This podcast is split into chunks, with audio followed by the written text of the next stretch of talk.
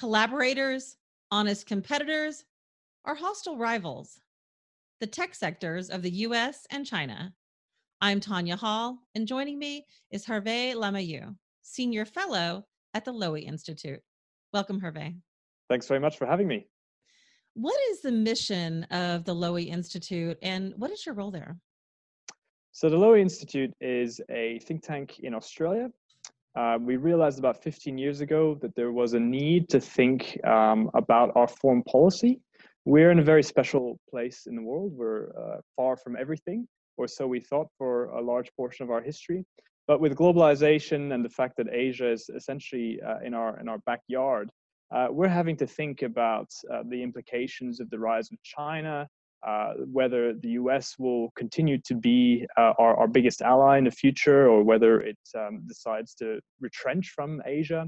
So there are all sorts of security, uh, technological, economic trends that we need to think about, and we need to think about how that affects Australia and how Australia can affect those trends um, in the world. So we've been around for 15 years. We look at uh, security, economics, uh, we look at Southeast Asia, East Asia, the Middle East, um, and I specifically look after a project called uh, the Asia Power Index, where we undertake a comprehensive assessment of the national capabilities of Australia and 24 other countries in our region. So we go as far north as Russia, as far west as Pakistan, and as far into the Pacific as the United States uh, and Australia how would you describe the state of the technology business between China and major Asian powers like the United States, Australia, Japan, and India? Are we collaborators or honest competitors or are we hostile rivals? Yeah, well, that's a really that's a really interesting uh, question, and I think basically it's a bit of everything. Um, but we do seem to be moving from a period after the fall of the Cold War, uh, where we were talking about a positive sum a globalization where uh, it was a win-win for everyone involved uh, back to something uh, that resembles competition and zero-sum politics between the largest players that is the united states and china. And every other country uh, in asia but really in, in globally is, is also involved in that game. So i think there are three big implications here. One is that i don't think the united states will be able to stem the rise of China. Um, China will be a rival to the United States, at least in its own region in the Asia Pacific. Um, secondly, um, I think that globalization will continue to involve the United States and China, even if it involves, even if they do less and less together. So we're talking about decoupling between the world's two largest economies in terms of technology, in terms of trade, in terms of investment as a result of the geopolitical competition that seems to be uh, reasserting itself. Um, but thirdly, I think that leaves a really interesting role for all sorts of third actors, businesses, but smaller players and countries like Australia, because our biggest business partner, uh, our biggest trade partner is China, but our, our biggest security partner historically has been the United States. So we're caught in a very difficult position uh, between the US and China. And that's not unique to Australia. A lot of uh, uh, Asian countries are dependent on China economically for globalization, increasingly, um, but also need the United States to be in the region to preserve uh, security and, and, and to really rely on an alliance network to keep the peace in our region. So that's the source of tension uh, in terms of foreign policy, but obviously we have to look at how technological trends, military capability, cyber, uh, all sorts of um, uh, new uh, uh, capabilities that countries are acquiring affect the balance of power in our region. The Lowy Institute uh, published a study, your project, called the Asia Power Index. You mentioned that earlier. On what basis did you find that while the US remains preeminent power in Asia, it has become a net underachiever in 2019? Yeah, that's right, and and I think this is a worrying sign because what we're uh, what we're doing essentially is is, is looking at um, comprehensive national power. We're looking at the ability of the U.S. to project its uh, in influence and its interests abroad, to pursue its objectives with allies, um, and what we find is that the United States remains the dominant player within the Asia Pacific, and that's actually a very unique position to be in because it's not actually an Asian power, it's an external strategic player, but it remains the most powerful country in Asia.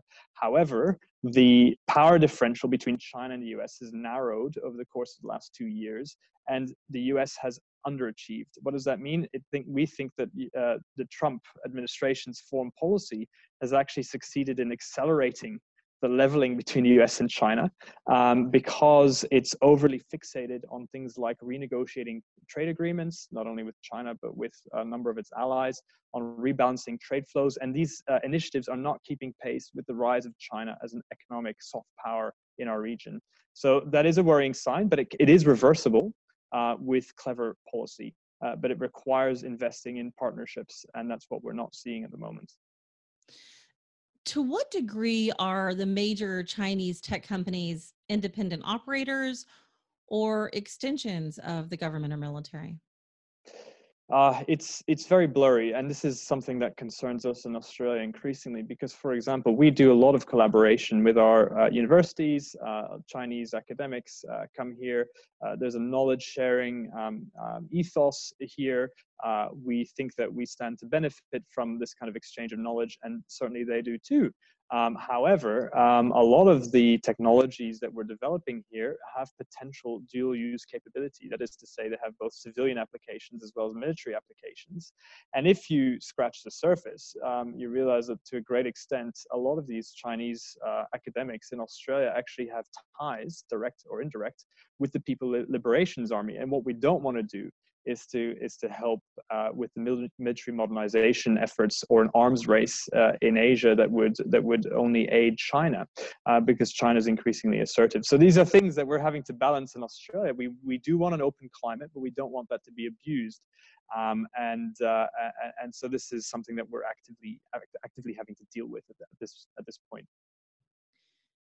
in what technology areas is is China the strongest compared to the United States or Japan? Are are there any tech sectors where they are or are likely to to take the innovation lead? Yeah, so we have to look at where the strategic comparative advantages come from. Um, and what we've seen in particular is that uh, China has made huge inroads in terms of renewable renewables in general, re- renewable generation uh, of, of um, whether that's uh, wind, uh, solar, uh, or hydro. And um, uh, at, at, present, China produces three times as much renewable energy annually than does the United States, um, and is the global leader in, in that on that front. Why is that important? I mean, it's important because uh, climate change is important, and we have to tackle, uh, you know, decarbonization. But more importantly, or as importantly, strategically, it means that China um, has recognized that it is increasingly dependent on procuring energy from abroad. Fossil fuels involves going further and further afield, uh, protecting strategically vulnerable energy transit routes, think about how the US was dependent on the Middle East for a very long time. Well, that's exactly what's happening with China as its economy is growing. So they're thinking strategically about this and they want to have more autonomy over how they uh, procure their energy. They want to own their energy, so they're less beholden to any other trade partners. Now, they, at the moment, uh, they, they've got this close relationship with Russia. It hasn't always been close, but uh, Russia is a source of diversification in the way that China procures its fossil fuels. But it's really thinking in terms of long term, it needs to adapt to renewables. In Australia, this is an area where we lag. We could be doing much more. We have an entire continent um, of uh, you know where it's largely sunny. We have wind, uh, we have hydro, um, and yet we're not thinking strategically. We're one of the largest energy exporters globally. We we are net exporters of coal, um, and yet we are the most dependent country in Asia on uh, importing refined fuel. And that means we're very vulnerable to any disruptions in energy trade flows. Um, for example, something that happens in South China Sea or off the coast of Iran, tankers get bombed, well, suddenly we're very uh, we're, we're hit very quickly. So we need to think about a national fuel reserve but we also need to think about investing in renewables. I think the same goes for the us there is a strategic impediment here um, to trying to get um, uh, further to leapfrogging on the renewables ladder. Um, and it's not just about climate change it is also about geopolitics. So that's one front. I mean another area where, where china seems to be making huge inroads in terms of uh, supercomputer supercomputing um, this is quite amazing um, as a statistic. Uh, China now has more than double, about 225 supercomputers. Uh, that is to say, it has 225 of the best uh, supercomputers of the top 500 globally. Um, and uh, the US only has 109. Now, not only did China manage to have double, but it has only overtook the US about a year ago uh, in terms of its ability uh, to produce these supercomputers. So this is another area where we're seeing um, China really leapfrogging.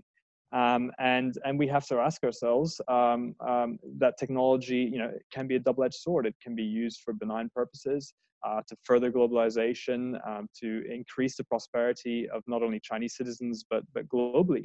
Uh, but it can also have military advantages. So these are all sorts of trends which we're having to think about, and there are things that we, uh, as Western countries, should be doing more of, and we should be thinking strategically about these technologies.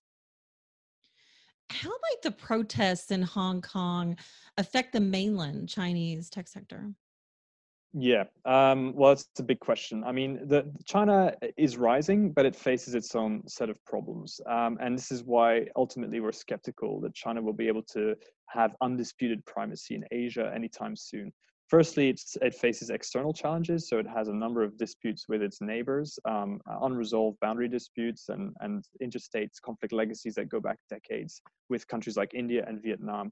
Uh, but then internally, it faces huge problems as well. Um, so there are there's there's civil unrest as we've seen in Hong Kong, as we've seen in Tibet, as we've seen in, in Xinjiang. Um, there's the centralizing force of the Communist Party uh, coming up against uh, uh, increasing, I think, um, uh, and legitimate grievances of the people. Um, as China's economy uh, starts to slow as well, the kind of devil's pact between the Communist Party and and and Chinese citizens, which was to say, look, I agree not to have any political rights. In exchange, we have uh, you know economic growth rates of 10% annually.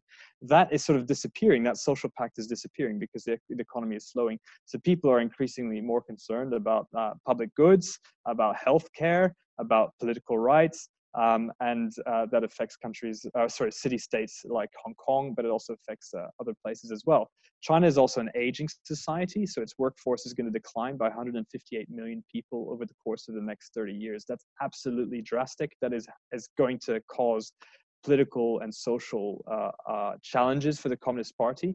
It also means that in relative terms, um, it, it will no longer be the world's most populous country very soon. India will take over, and by the mid century, uh, by 2050, uh, India will be 20% larger than, than is China. So there are huge challenges which, um, the, which Beijing is having to confront. Um, and while it's ahead in terms of technology, we have to keep on, on board these kind of social uh, and economic and demographic uh, trends on uh, as well. What advice would you offer to US tech executives and regulators about working with the Chinese or expanding into their country? Um, I think that life will become more difficult or things will get worse before they get better. Um, and uh, fundamentally, this is not just a uh, Trump administration fluctuation in bilateral ties. I think something profound has shifted here uh, between the relationship between the US and China.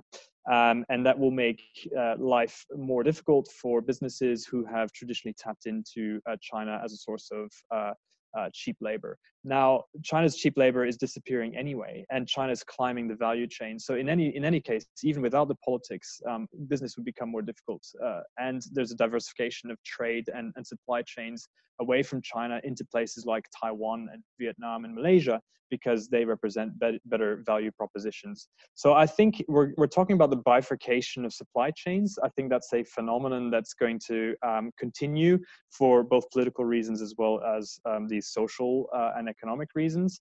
And um, what we're talking about then is globalization that will be a bit more like two spheres of influence as opposed to the kind of interconnected interdependent uh, world that we got used to in the 90s and 2000s. Um, that's the big picture view. Um, but uh, the other, I think, micro view is, you know, you've got to be more careful traveling to China. Um, uh, you know, we, we've seen uh, high-profile arrests, for example, in, in, in the case of Huawei in Canada, um, which has involved then retaliatory measures in China uh, where uh, China has actually taken hostage uh, Chinese dipl- uh, Canadian diplomats, for example, um, and and and so it's not you know I, th- I, think basically the world of politics is colliding with the world of business, um, and it's going to be it's going to be unpredictable. Um, and um, I think businesses can no longer be uh, perhaps geopolitically naive uh, in the way that they once were. They, they've got to really read up on these on these trends. Hervé Lemahieu, Senior Fellow at the Lowy Institute. If somebody wants to connect with you, Hervé, how can they do that?